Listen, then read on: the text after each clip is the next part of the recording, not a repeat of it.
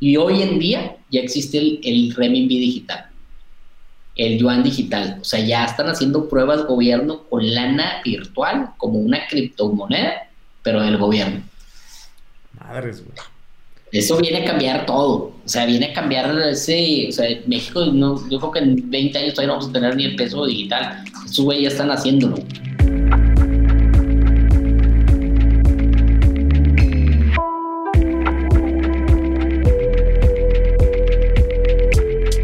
Hola y bienvenido a un episodio más de Un Millón al Mes. Ya sabes que aquí desayunamos, comemos, cenamos, comercio electrónico.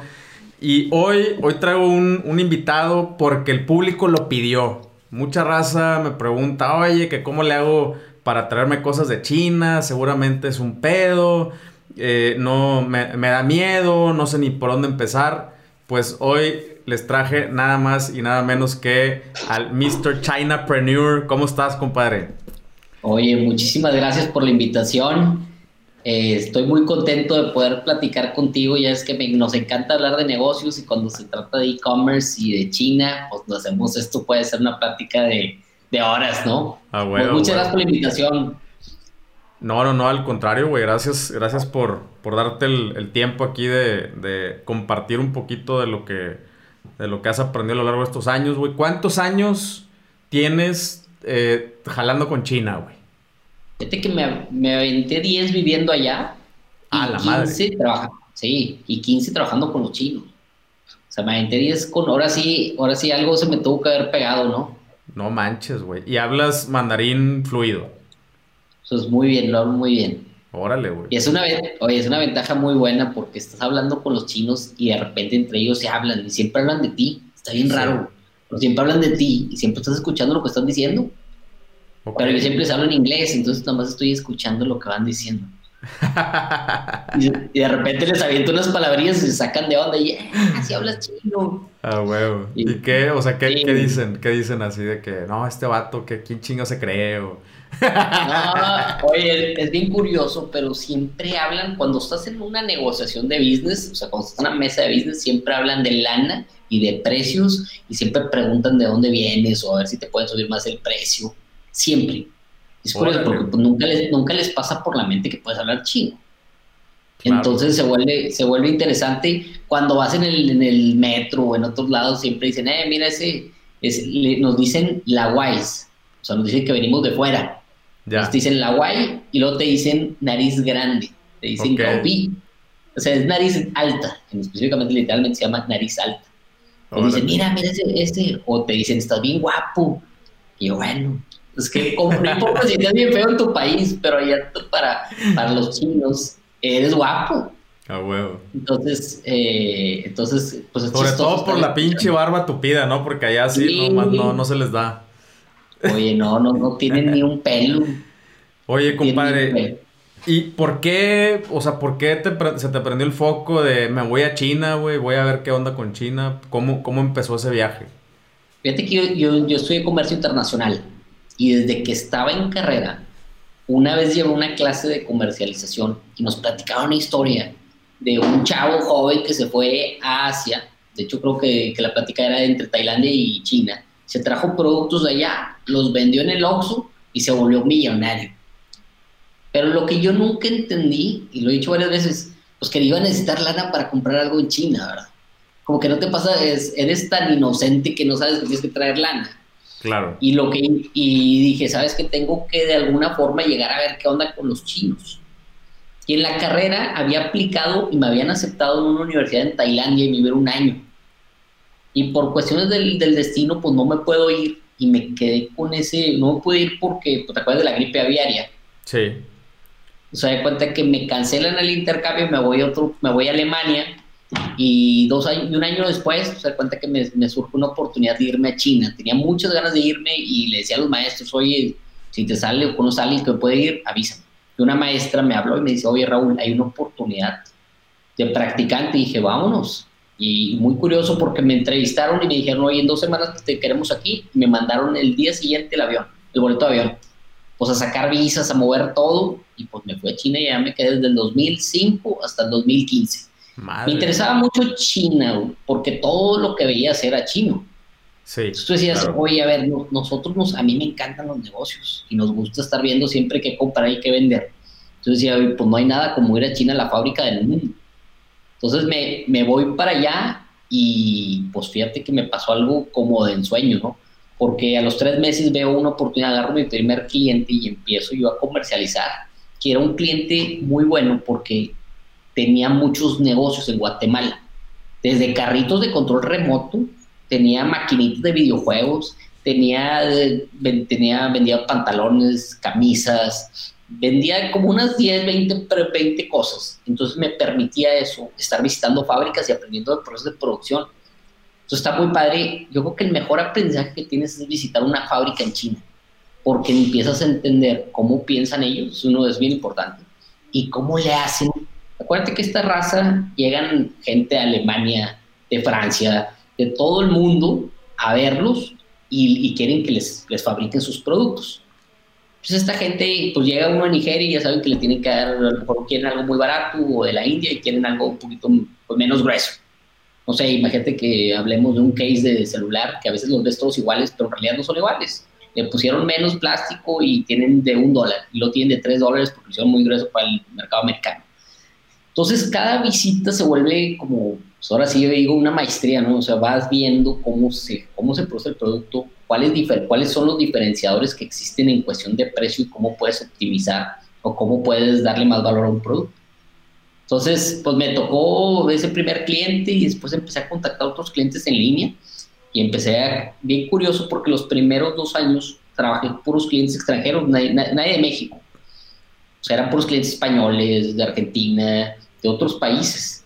Entonces, como que primero ataqué muchos, muchos muchas industrias hasta que después ya empecé a captar clientes mexicanos. Órale, güey. Oye, eh, qué, interesante y definitivamente, güey, estoy de acuerdo contigo que no hay, no hay mejor manera de, pues de meter las manos en la masa, ¿no? Si, si, eso, si a eso te, vas a dedicar. Eh, yo en lo personal no he tenido la oportunidad de ir a China, no he tenido tampoco la, la necesidad, ¿no? Justamente este año iba a ir, o sea, pero iba a ir nada más a comer, ¿verdad? A ver, a ver, me encanta, me encanta la comida asiática, güey. Y, y, nada más iba a ir hobby. Eh, mi, mis productos hasta el día de hoy no han dependido eh, tanto de, China, ¿no? Sí, eh, algunos empaques sí los, los traemos de allá, o sea, nos los fabrican allá. Pero así como que, o sea, no ha sido algo todavía elemental, ¿no? Eh, pero está, pero está, bien, está bien interesante ir a ver lo que están haciendo. Nada que acabas vendiéndoles tus productos a ellos. los que tienes tú. Exactamente. Sí, la neta, sí, o sea, sí quiero ir así plan con maña también a ver qué se me pega, eh, a ver cómo está el asunto. Eh, pero te digo, no, no ha sido, o sea, no, todavía no ha sido por necesidad en mi caso.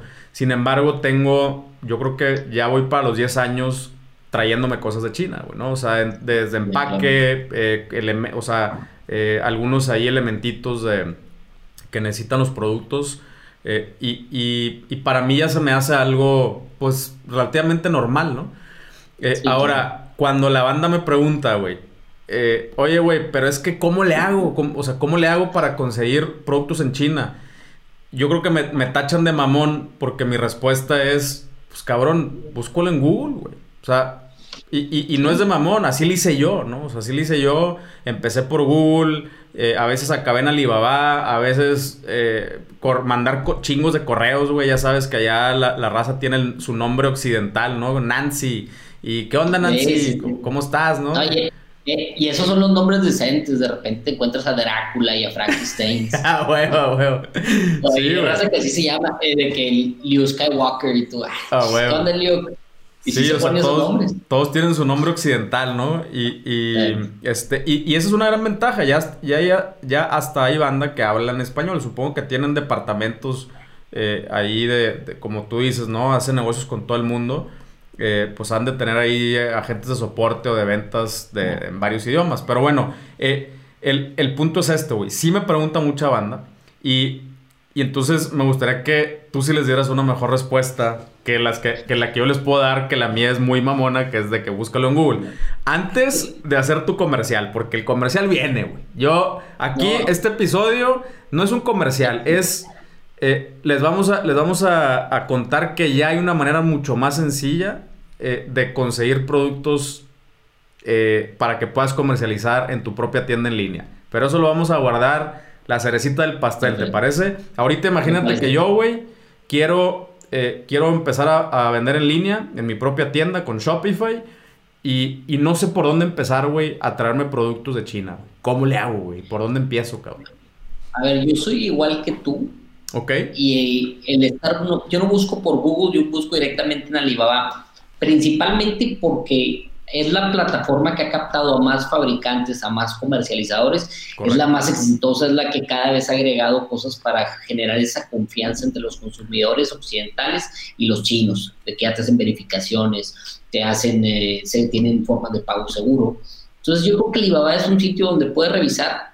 No todo está en Alibaba, hay mucho comercializador, pero yo creo que es un buen punto de entrada. O sea, hay dos, yo, yo lo que veo, lo que, lo que veo, Pancho, es que hay dos tipos de emprendedor, ¿no? El emprendedor que dice, oye, tengo lana para ir a China y quiero desarrollar algo muy específico. Oye, quiero desarrollar una línea de muebles, quiero desarrollar una línea de, audífonos es algo muy especial, tengo dinero, yo siempre les digo, vete a China. ¿Por qué? Porque visitas a 10 empresas que van, buscaste por Alibaba y no hay nada como ir a verlos, visitarlos, ver que son fabricantes, ver a quién le maquilan, porque hasta eso, vas a la fábrica y ves el producto de que le maquilan a Bosé o que le... Pues te empieza a generar mucha confianza, ¿no?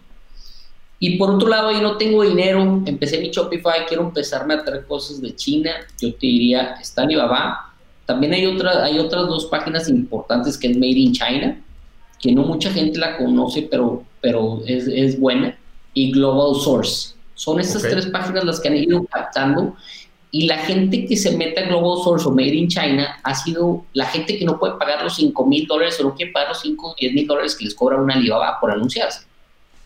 Porque esa es una de las fuentes importantes de, de ingreso a Alibaba, que te cobran 5 o 10 mil dólares para que te anuncies y que la gente que esté buscando eh, pues ahora sí te pueda detectar. Aquí lo, importante en Alibaba es saber utilizar la plataforma, es muy sencillo, y utilizar los filtros. Eso es lo que te quería preguntar, güey. O sea, ¿en qué te fijas? ¿Cuándo sí, cuándo no? ¿Directo? ¿Contactas? O sea, ¿cómo, cómo le haces? Fíjate, que, lo que lo que yo normalmente, o sea, sí le dedico tiempo cuando es algo que, de que sea de mi interés en realidad y lo que hago es, empiezo a darme cuenta, primero pongo filtros de, oye, que sea verificado y que acepte trade, que le llaman trade payments, ¿no? Que por trade Porque ya sé que de cierta forma tengo un seguro, aunque sé que me van a cobrar una, una comisión, pero el hecho de que te acepten eso quiere decir que el chino está dispuesto a enviarte producto como un PayPal. Y si no me llega bien, pues te regresan el dinero, la puedes reclamar. Entonces yo, yo sí, sí busco esas dos cosas porque de ahí en cuenta que me baja la búsqueda, si me salieron 5 mil proveedores, me baja a, 150. Órale. Entonces te baja mucho. A veces también muchos proveedores se repiten porque le vas poniendo y en cuenta que hacen post, ponen, ponen, anuncian muchos productos y es el mismo proveedor pero 100 veces, ¿verdad? Pero sí te baja mucho el hecho de que pongas esas dos cosas.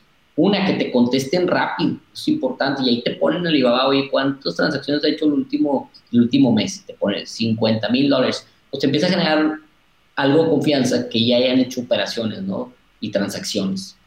Y luego empiezas a ver, oye, si responden, tienen más del 85% de respuesta, quiere decir que sí responden y sí te van a atender.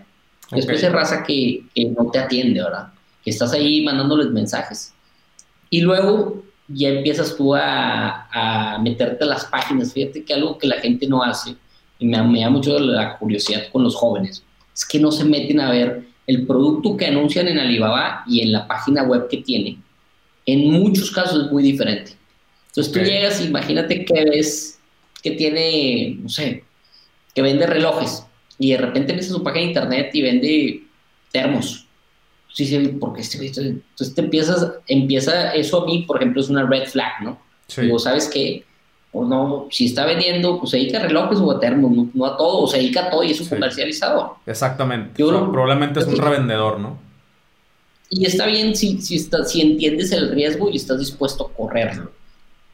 Porque hay riesgos eh, que tú puedes ir midiendo.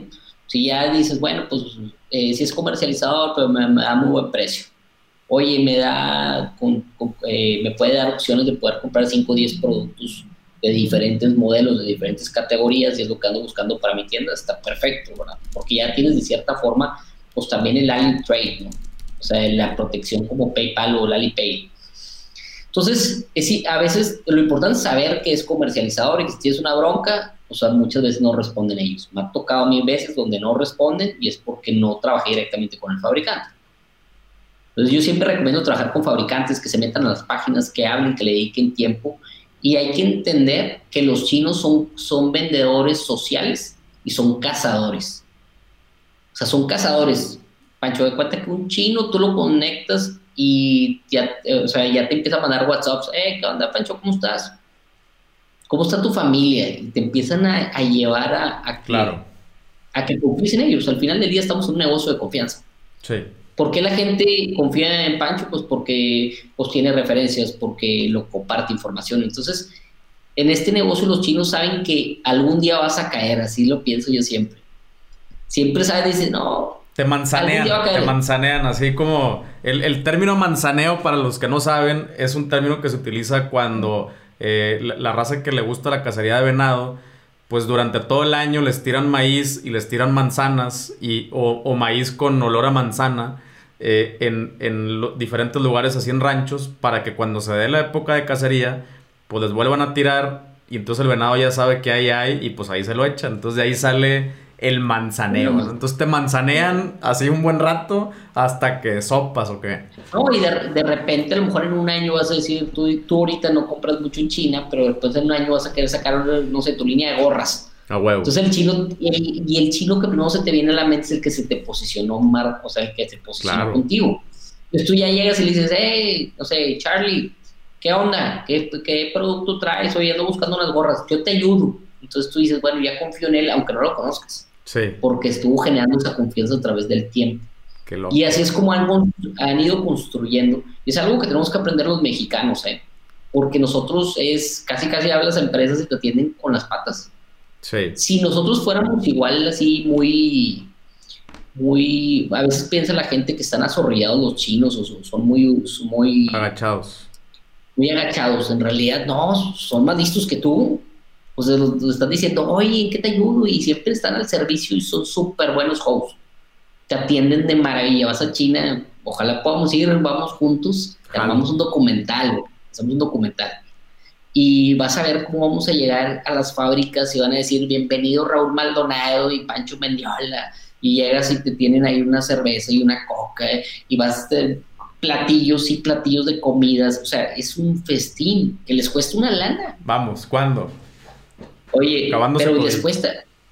sí, oye, pero es increíble porque si te, nada más porque no, la gente no sabe, pero les cuestan 300 dólares esas, comidas. Y con el simple hecho de que este, de, que, de atenderte. O sea, si fuéramos más así nosotros, creo que podríamos captar miles de clientes americanos o otros países. Nosotros tenemos la, la mala costumbre de, de, andar, de andar al día, ¿no? Así como eh, hoy, o sea, hoy necesito cerrar la pinche venta y si tú, si tú me das un indicio que no va a ser hoy, eh, next cabrón, y te mando el chorizo y busco la, a, la siguiente persona, eh, no, no, o sea, no, nos cuesta mucho jugar este juego de, de largo plazo. Y, y, está cabrón porque la neta en el comercio electrónico así es, güey. O sea, es un juego a largo plazo, cabrón. O sea, es, es, manzanear, manzanear, manzanear hasta que eventualmente logras convencer. Hay que dar, dar, dar valor. Y, y sí, definitivamente tenemos mucho que aprender de eso. Pero fíjate, ser el comercio electrónico, ¿cómo, cómo ellos lo llevan? Porque primero te captan online. Claro. Y luego se vuelve offline. Pero de entrada estás agarrando la confianza y nosotros no somos así. O sea, sí, yo creo que hay que ponerle mucha atención. Todos, todos, todos los países de Latinoamérica hay que ponernos las pilas en ese servicio al cliente o de perdido entender que ese lead, aunque te cuesta atenderlo, creo que podría valer la pena. Sí, e, eventualmente o se puede convertir en un cliente o se puede convertir en una referencia, o sea, que, ese, que esa persona, aunque no te compró directamente, te refiera de que no, güey, yo conozco a unos, yo, yo conozco al Charlie, güey, ahí te va mi contacto del Charlie, ¿no? Velo con Charlie, entonces ya te vas recomendando. Y perderle el miedo, yo creo que también otra cosa interesante es perderle el miedo a la competencia. porque en México le tenemos miedo de que, eh, no, Pancho vende esto, no, yo no. Y entonces dicen, no, y los chinos, es más, te llevan a casa de Pancho, y luego te llevan a casa de Raúl, y luego a casa de Toño, te van llevando a la competencia. Están seguros de que pues, la liebre va a caer en algún lado y te atienden así. Eso es bien chistoso. ¿eh? O sea, sí le dedican su lana y su tiempo para, que para llevarte a la competencia. Hombre, aquí llega un americano y te dice que va a ir a tu competencia y te, hasta te enojas. Sí, sí, de acuerdo. ¿Verdad? No, pues sí, definitivamente es un juego, es un juego a largo plazo y, yo creo que esa es, para mí esa es la mejor estrategia. O sea, no, no, hay, no hay de otra. Y digo, por algo se convirtieron en la fábrica del mundo y por algo eh, es la economía, aunque les duela a muchos, es la economía más importante ya del mundo, ¿no? Sí, yo creo que viene con todo, viene una revolución, ya lo he dicho varias veces, de marcas chinas, se viene para el comercio electrónico aguas, o sea, viene, se va a poner interesante, todos los que fabricamos productos en China, los chinos van a empezar a producir también lo que, lo que ha pasado. ¿Te sabes la historia de Dell o no? ¿De qué, perdón? De Dell, de Michael Dell. Ah, de Dell, de Dell, de las computadoras Dell. Sí, ¿Te lo sabes o no? Sí, sí, sí. Porque sabías que... empezó, empezó fabricando allá. Sí. En Taiwán, pero solo los teclados. Ok, eso sí no sabía. Entonces empezó solo los teclados y los chinitos le decían, oye, ya podemos hacer el carcarón y decían, ah, ok, dale. Y luego le decían, oye, ya podemos hacer también tarjetas de memoria. Él las armaba en, en Estados Unidos. Y poco a poco esa empresa taiwanesa fue haciéndole componentes y componentes y botones y empezó a hacerle hasta que llegó un punto donde era muy buena la relación que tenía Michael Dell o la empresa con los chinos y con los asiáticos, los taiwaneses, que les empezó a hacer todas las computadoras. Pero para ese momento el taiwanés ya podía sacar su marca propia y es lo que hizo. Claro. Entonces creó, creó Asus. Asus, Órale. Eh, Asus era la fábrica de Dell. O sea, Asus es Dell. Sí, porque Dell, o sea, yo, yo, yo la, historia que yo me sé de, Dell es de las, fue de las primeras empresas que utilizó eh, el, el, modelo de tipo outsourcing, ¿no? Este, y, y, se enfocaron mucho en, en servicio, innovación, diseño eh, y, y cosas así, ¿no? Pero es, ese pedo de Asus no me la sabía, Y sí, pues tiene todo el sentido, güey. Porque entonces ya están surgiendo una revolución de marcas chinas. Los chinos ya se dijeron, oye, a ver, en el 2010 pasó un factor bien interesante. Bueno, yo creo que en China hay dos factores interesantes que fueron pasando y eh, en, lo que, en lo que yo viví estando allá. 2008, las Olimpiadas, cambia una China un poco más educada o sea, una China donde insistieron mucho en que tenían que meter, primero que nada, eh, no estar la gente en pijamas, no estar escopiendo, como que y venían las Olimpiadas y eso les preocupaba mucho al gobierno cómo los fueran a ver. Ellos le llaman cara a cómo te percibe cualquier persona. Entonces tienes que tener siempre buena cara hacia la percepción que te tiene cualquier, cualquier persona, ¿no? Entonces le metieron campañas de, oye, no andes en pijama, los viejitos siempre andaban en pijamas en las mañanas oye, no, no estés escupiendo, oye, lávate las manos. Mucha educación le metieron al gobierno y por otro lado también a las fábricas. Con el tema de la contaminación estaba muy, muy penado a nivel mundial. Empezaron a, exigirles, eh, ¿sabes qué? Necesitas apagarla en el, durante el día, no te toca, no puedes operar nada más en la noche. Empezaron a, variarles o a restringir las, las horas de operación con la intención de bajar la contaminación y lo lograron en las Olimpiadas cambia esa, esa apertura, yo creo que de una China diferente. Se metieron muchísimo dinero a que las calles, la infraestructura se fuera, se viera me acuerdo, el espectáculo estuvo, güey. Espectacular. Literal. oye, y le metieron trenes y le metieron. O sea, se volvió otra China.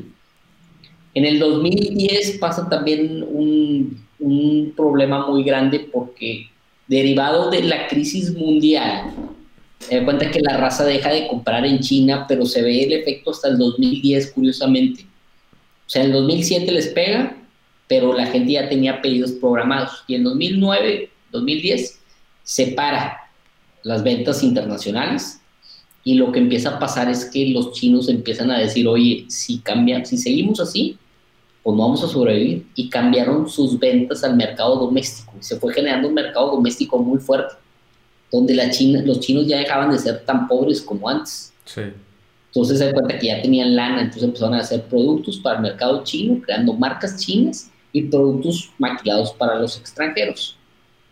Entonces, cuando pasa eso, el 50, muchas fábricas pasaron el 50% de su producción a, desarrollo de marca y 50% a maquilar, a maquilar marcas extranjeras. Okay. Se empieza a generar ese mercado y luego con el impulso que traía lo del e-commerce y lo que venía, y los chinos tienen muchos años pegándole muy duro al e-commerce, pero, pero no sabíamos aquí porque todo está en chino. Sí. Hay una plataforma muy grande que es de, de Alibaba que se llama Taobao, que es muy famosa, ahorita ya la están haciendo internacional, donde les hacían pequeñas tiendas a los chinos para que empezaran a comercializar.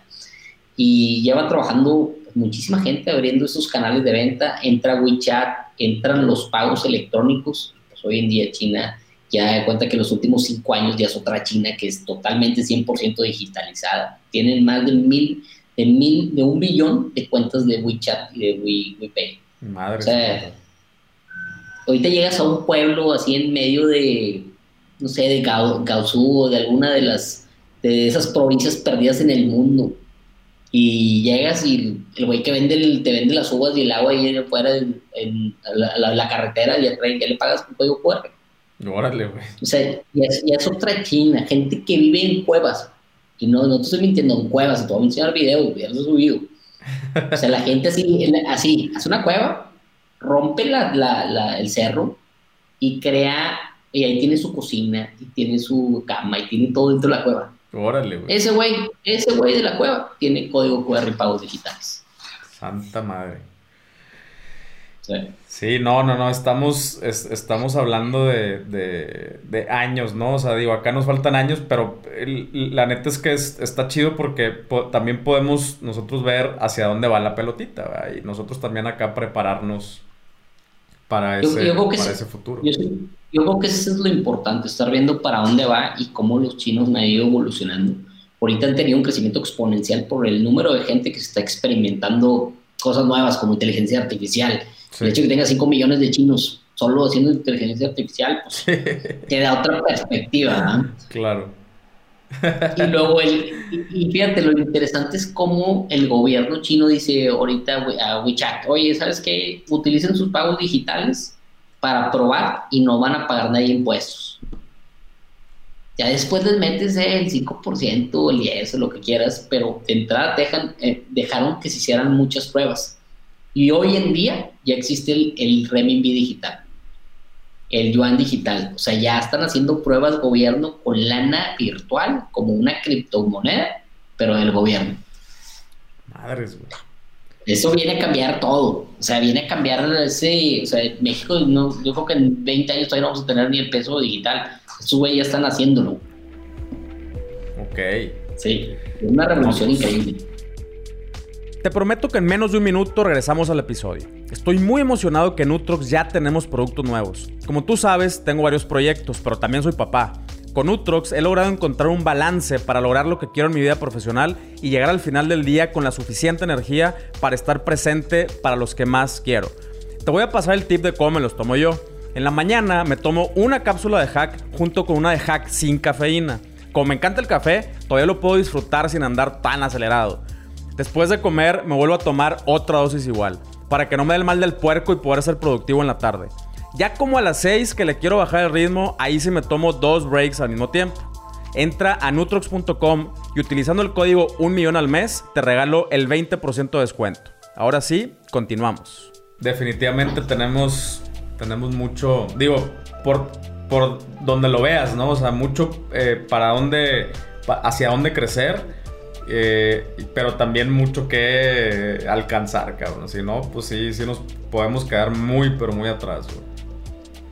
Sí, yo creo que hay que aprenderle a los chinos y hay que aprenderle las cosas buenas. Hay que ser los chavos que me dices tú, oye, estoy abriendo Shopify, estoy desarrollando un producto nuevo.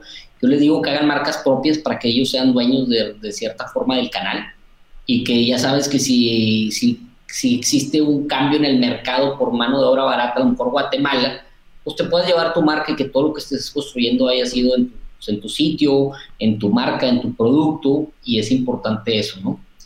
Y a veces, fíjate que a la gente, a veces los chinos, o les tenemos miedo a veces el hecho de, de que te piden cantidades mínimas muy grandes para ponerte marca propia. Sí. Pero es un tema de negociación, Pancho. y siempre se lo digo a los chavos emprendedores, les digo, a ver, el chino te está pidiendo 5 mil, eh, no sé, 5 mil fundas de celular para hacerte tu marca que te le ponga ahí. Está bien. Que le bajes. No, y, le dices, oye, un dólar, está bien, dile que le pagas 1.20, dile que necesitas 200 y te las venden. Ok. Así. O paga, dile cuánto te cuesta el molde. Si son preguntas bien sencillas, que con el molde, que a lo mejor le cuesta 50 dólares y el chino por ahorrarse el molde, porque son bien centaveros, nada más tú pagando el molde de los 50 dólares o 100 dólares, ya pudiste hacer 10 veces menos producto. O sea, una, un 10% de... Entonces, el hecho de que sepas que existe la opción, que a veces no se nos ocurre o que no saben, pues no haces marca propia. Sea, todo es negociable y a veces es muy poco lo que les das. Es un candy. O sea, les das un candy donde se ganchan y ellos dicen, ah, ya le vendí 20% más caro el producto, pero a ti no te afecta nada si el producto te llega 4 pesos más caro porque sabes que lo de 99 pesos o 199. Sí. Entonces lo importante es saber y también entender de qué manera le puedes dar valor. Por ejemplo, todo el tema de empaques en China es mucho más barato que en México. Entonces decir, oye, a ver, si simplemente la esposa estamos desarrollamos unas máquinas de corte de pelo. Y me impresionó mucho que llegara una a la fábrica y tenían de un cliente español, no, un cliente americano, una alcancía, pero era como un litro, así esos de gasolina antiguos. Ajá. Y, la máquina estaba ahí y de cuenta que cuando acabas de usarla le, te servía de alcancía. O sea, bien bonito el diseño, bien. Entonces yo le digo, ¿y cuánto vale el empaque? Me dijo, dos dólares. Y cuando me metí a ver, la máquina no se vale 15 dólares o 20. Pero como me metí a ver cuánto las vendía el americano, la percepción de valor las vendía a 200 creo que 249 dólares. Decías, es que te da una percepción de valor que estás comprando una maquinona con un empaque fregón que le costaba 2 dólares. Claro. O el hecho de que entiendas que el empaque es muy barato en China y que le puedes dar una percepción de valor mucho más alto, está bruto. O sea, eso y la marca son diferenciadores muy que todo mundo te dice, pero a veces no le ponemos, no le ponemos, ¿cómo se llama? Atención. Pero es cuando tú lo haces no hay comparador. O sea, el hecho de que te digan, no, es que, es que alguien hizo lo mismo. Si te traes lo mismo, y pasa mucho en estos, en los AirPods, que se trae la gente que son imitaciones a los, a los iPods, a los AirPods, los chinos, los OEM que les llaman, pues muchos de ellos pues no hay diferenciador. Y aunque le pongas marca, pues es un nuevo producto, pero hay cosas que sí puedes hacer eso, que le puedes cambiar desde el color, desde poner la marca, desde cambiar el molde, hay muchísimas variaciones, muy sencillas, muy baratas, y pueden hacer toda la diferenciación de la percepción de valor. A huevo, güey. Qué chingón. Sí, no, me, eh, a, mí, a mí me queda claro. Y, no nada más, o sea, no nada más el hecho que es más barato. De hecho, en el, en el live stream de, del miércoles eh, hablé precisamente de ese tema de los empaques. Sino que hay cosas que de plano acá no se pueden hacer, güey. No hay nadie que las haga. Entonces, es, ese tipo de cosas, ¿no? El, el, empaque metálico eh, en una forma acá bien chida.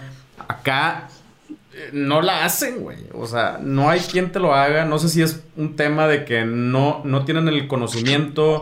No sé si es un tema que no existe la maquinaria aquí, güey.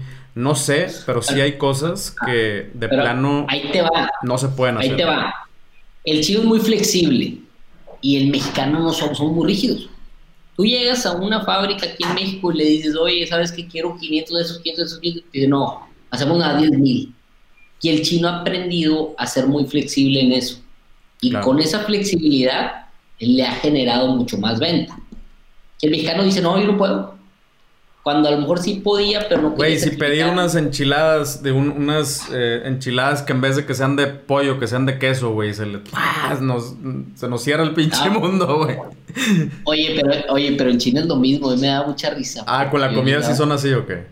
No, no saben, no pueden, no puedes son muy cuadrados.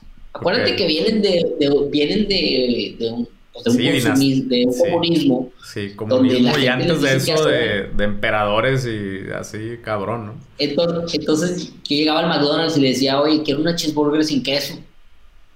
Y luego decía, no, no es que no se puede. Entonces le decía, bueno, pues, entonces, pues quiero una cheeseburger. Y le hablaba al de al lado y luego le hablaba al gerente. Y no le hablaba casi que al subgerente y entrenías a cinco chinos y ya decía, no, no podemos. Bueno, pues ya les pedía la burger y le quitaba esto. Ah, es que no nos dejan. Ah, bueno, pues está bien. O sea, es algo que sí son, cuadrados en esa parte, pero en producción creo que se han vuelto muy, muy, listos a hacer. Claro. A ser flexibles. sí, pues como tú dices, güey, eh, muy, eh, muy enfocados al business y en el business pues tienes que ceder a veces para lograr cerrar una, una negociación. Y eso yo creo que es parte del éxito que han tenido, que han sabido hacer eso muy rápido. Ah, huevo. Oye, güey, bueno, y pues ahora sí, traes... No, espérate, antes, ah, te voy a dar otro, otro comercial, porque toda la raza que, o sea, ahí llevamos, pues no sé, llevo tres años escribiendo un libro. Ok. Que se llama, no sé, te, te voy a hacer llegar uno, se llama Comprar, no, comprar en China ya no está en chino. Sí. Este lo escribí con la intención de que los chavos que quieran comprar cosas en China puedan tener un libro que les en realidad, yo lo que hice es separarlo en dos, platico historias de éxito y fracaso que me pasaron a mí comprando o trabajando con los chinos y doy tips de cada una de las situaciones que me fueron, que me fueron llevando a éxito o fracaso. Y en el segundo, y en, el, y en la segunda parte creo una metodología para que los chavos, yo creo que el, el primer punto que no, que, que la gente no piensa, importar de China cualquier persona te lo puede hacer Creo que lo complicado es decidir a qué me voy a traer de China, más que cómo. Porque eso depende de tu línea de negocio. Y el hecho de que no sepas y que no, no existe una guía, pues todo el mundo dice, no, pues ¿qué me traigo? ¿Qué me traigo? Y esa, esa indecisión no te permite traerte cosas de China y no, no, no haces ese business que estás pensando. A huevo. Entonces, toco de cuenta que ese es, por ejemplo, mi, mi, punto número uno de la metodología, donde quiero guiarlos a decirles, oye, a ver, cómo a través de, de, nosotros en China le decimos guanchi. O sea, cómo a través de tus relaciones, de tus conocimientos, puedes en realidad tener una ventaja competitiva. O sea, ¿por, cómo, por, qué, por qué yo soy mejor que, o puedo vender mucho más que Pancho? No, pues a lo mejor yo soy a lo mejor más de termos que él, ¿verdad? Entonces es el primer paso y luego ya empezamos a ver cómo seleccionar proveedores, cómo evaluarlos, cómo, cómo definir qué proveedor, con qué proveedores trabajar y luego cómo todo lo que tienes que considerar si te quieres importar cualquier producto de China. Entonces, ese es un, creo que de los mejores tips que han dado aquí, güey. Ya, ya está en Amazon y el lunes ya los tenemos físico en la página de MrChinaPreneur.com. Chingoncísimo, chingoncísimo. Sí. Este, sí, güey, ese, ese, o sea, creo que eso es un gran, una gran lección. Es el, el cómo es lo de menos, güey. Ese es, eh, o sea, lo de cifras, güey, ¿no? Pero el, el qué traerte, ahí está el pedo. Y ahí es donde, donde te, te, puede ir la vida y no hacer nada. Te acaba la lana antes de que empezar, güey. Y, la verdad es que a veces no le ponemos, o sea, no, no, es un tema de que no entendemos cuál es nuestro hándicap. O a veces porque nadie te lo dice, ¿verdad? O sea, no, hay un ejercicio que puedas hacer. Entonces, por eso en el libro lo consideré el punto número uno antes de, porque todo el mundo te dice, te voy a traer, la vez pasada fue un curso y me dio mucha risa, porque le digo a mi esposa Barra, oye, voy a ir a un curso de cómo importar de China, y se ríe y me dice, ¿cómo? Si te dedicas a eso. Y le dije, sí, voy a ver, son los chavos que traen ese proyecto, déjame, quiero escucharlos, quiero ver quiénes lo están porque en realidad, porque yo sepa, no hay muchas autores, o sea, sí hay mucha gente muy técnica, pero esos chavos prometían que te ibas a poder traer de China cualquier cosa. Y me dijo, bueno, pues es sábado, haz lo que tú quieras.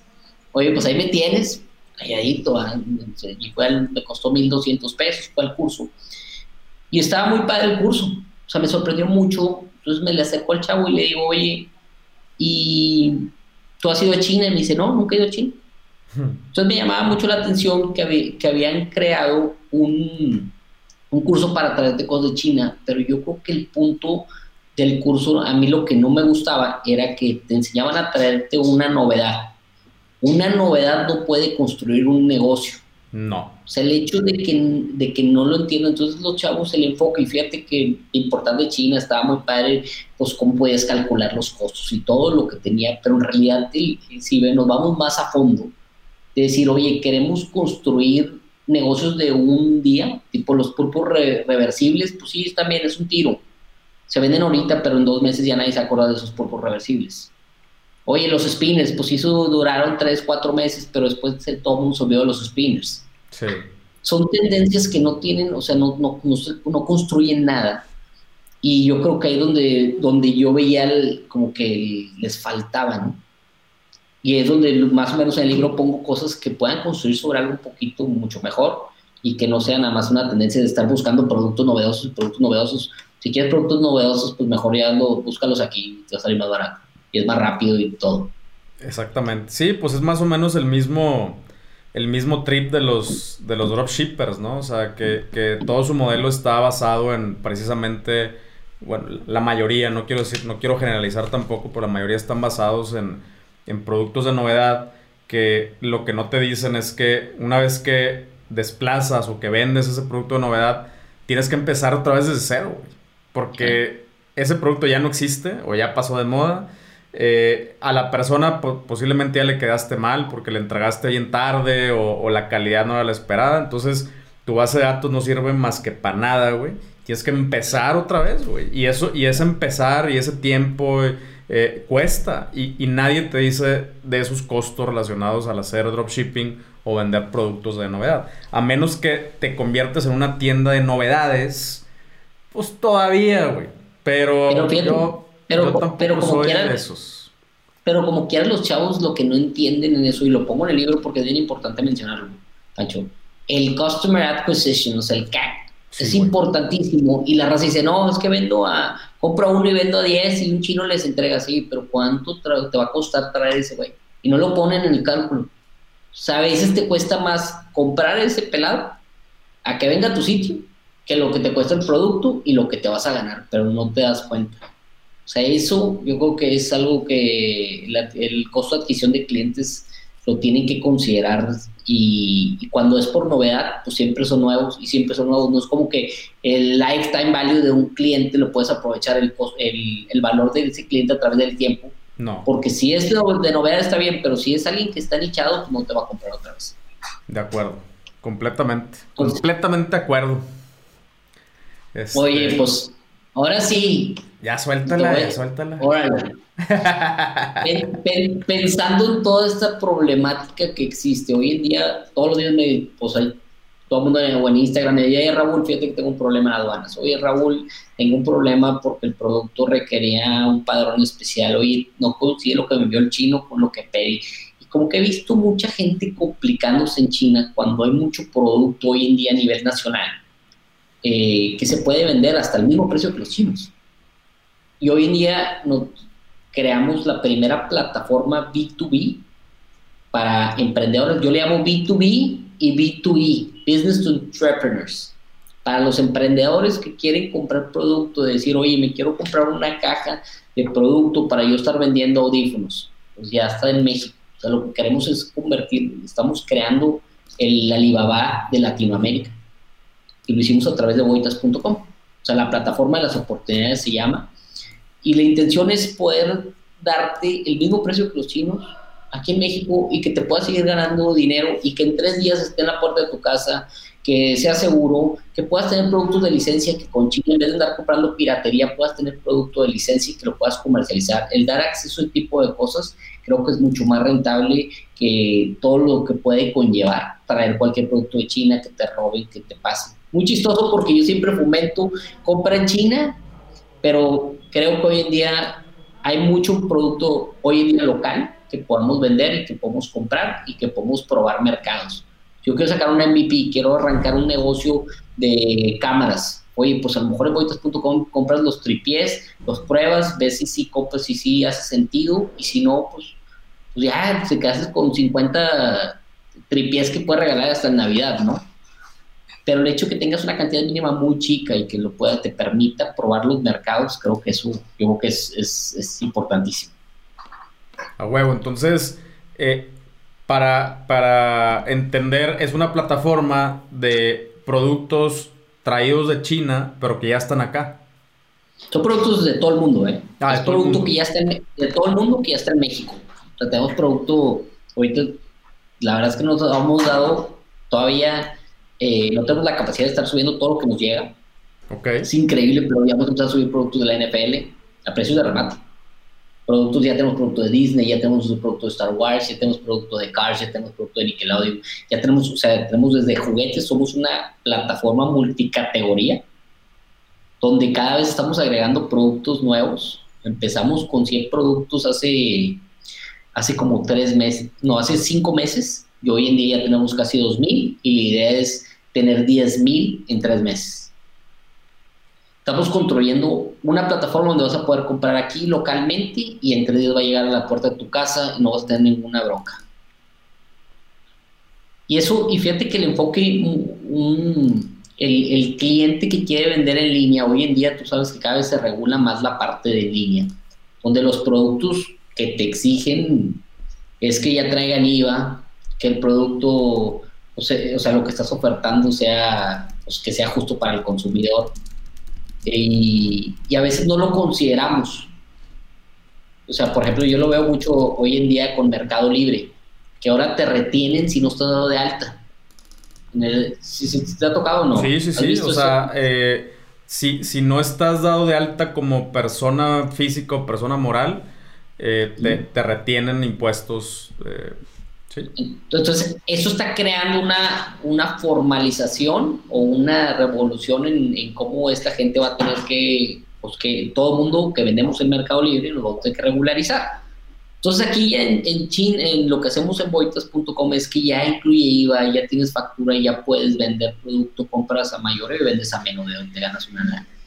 Y es lo que estamos tratando de fomentar, ¿no? Qué chingón, güey. Eh, y Digo, yo sé que probablemente es muy variable, pero eh, seguramente el, o sea, el comprar ahí eh, me da un cierto margen sobre el precio de venta. O sea, porque me dijiste que son precios de remate, ¿no? ¿Tienes algún así aprox? Es que hay cosas como te digo, por ejemplo, unos, unos llaveros de Star Wars, licencia original. Tú los puedes comprar en boitas.com a 21 pesos y lo puedes vender a 99 pesos en Mercado Libre. Órale, güey. Everyday, everyday. De licencia original, no tienes que andar trayendo piratería. O sea, hay cosas que puedes, que puedes sacarle mucho margen, hay otras cosas que son menos. Por ejemplo, ahorita nos llegaron perfiles de acero para la construcción de viviendas. Oye, pues a lo mejor esos, como es un commodity, pues tienes un 10%, pero al volumen que llega puedes ganar mucha lana. Y en los niveles que en esa industria en específico se manejan. Pero hay de todo. Hay gente que le saca el triple. Por ejemplo, ahorita en Día de los Muertos vendimos muchas calaveritas para pintar. Y le ponían tres veces el precio la gente. Las compraba creo que en 28 pesos y las vendían en 70. Entonces, les, o sea, se vendieron muy bien. 70 de margen con más. 70 pesos. O sea, 70%. era, 200%. Madres. Salían 70 pesos.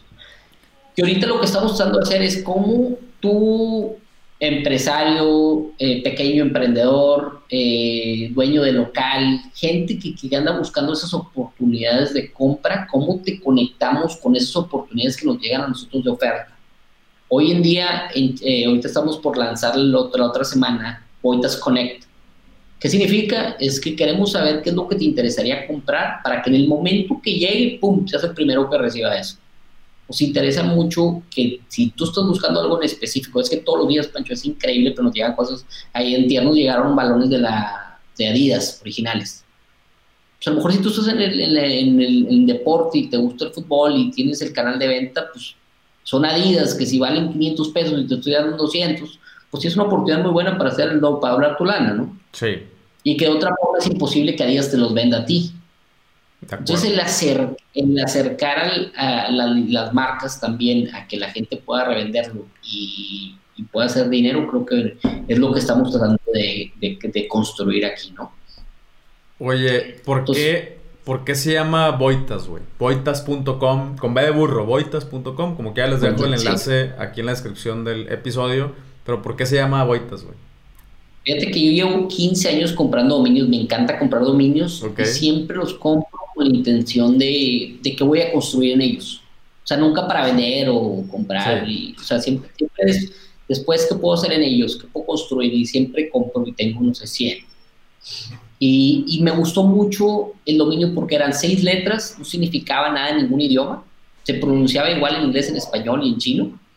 Y era muy fácil de que te acordaras, boitas.com. Entonces, no le había encontrado el proyecto adecuado.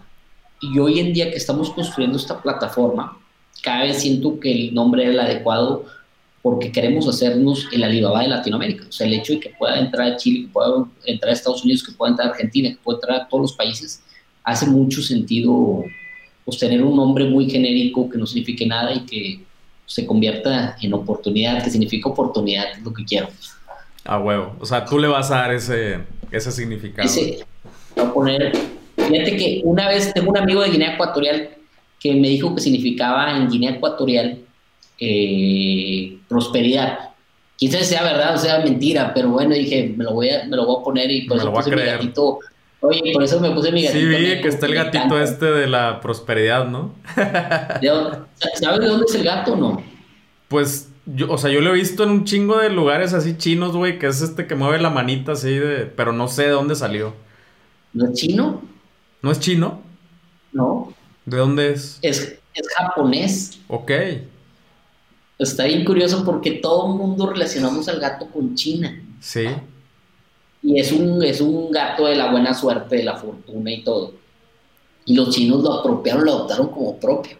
Órale. Y como los chinos creen mucho en ese tipo de cosas, por eso todas las, todos los lugares chinos es bienvenido, de que te deseo prosperidad, ¿no? Entonces es lo que le decíamos nosotros pues, a todos los emprendedores y a todo el mundo, ¿no? Queremos que, pues, crear más alianzas y generar más prosperidad. A huevo. Oye, pues qué chingón, güey. La neta, que me acuerdo que me platicaste este proyecto como una idea hace no mucho. O sea, fue este año. Eh, fue pre-COVID, ¿no? En, mar, en marzo lo arrancamos formalmente. Y yo creo que en febrero estuve contigo platicando. Sí. Que teníamos, teníamos, teníamos tres, tres opciones. ¿Te acuerdas? Que sí, decía. Que eran tres vertientes muy interesantes. Una, que era venderle, hacer la primera plataforma en chino para venderle productos mexicanos a los chinos, que estaba muy interesante. Dos, fraccionar contenedores y pedidos de China hacia México, con la intención de que cualquier emprendedor pudiera aprovechar la economía de escala y pudiera tener acceso a comprar poco producto a un precio competitivo.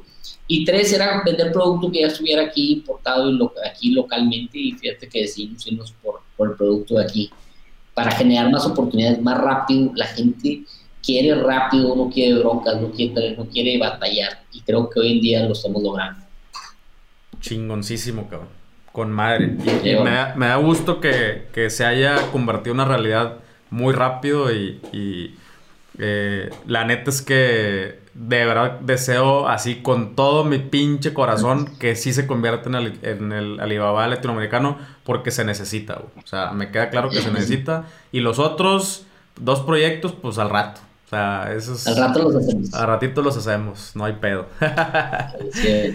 Oye, cabrón, pues muchísimas gracias, güey. Neta, muchas gracias por tu tiempo. Yo sé que andas atareado con, con esto y con otras cosas. Muchísimas gracias por tomarte el tiempo y, venir a compartir aquí esto. Espero que de aquí eh, alguna persona o muchas personas se animen, ya sea a través de vueltas eh, o a animarse a traer algo de China, por cualquiera de las dos. Pero, eh, pues muchas gracias, güey. No, hombre, muchísimas gracias a ti por invitarme y ya sabes que me pueden seguir en las redes sociales en Mr. Chinapreneur. A huevo. Ah, estoy en todo, estoy como arroba Mr. Chinapreneur o me pueden, pueden meterse a mi página www.mrchinapreneur.com. Y de ahí encuentran todos los... Ahí comparto mucho, ya estoy hasta en TikTok compartiendo consejos y todo y que pues, hay que aprovechar de la experiencia que vamos acumulando nosotros para que aprendan los jóvenes. De acuerdo, compadre.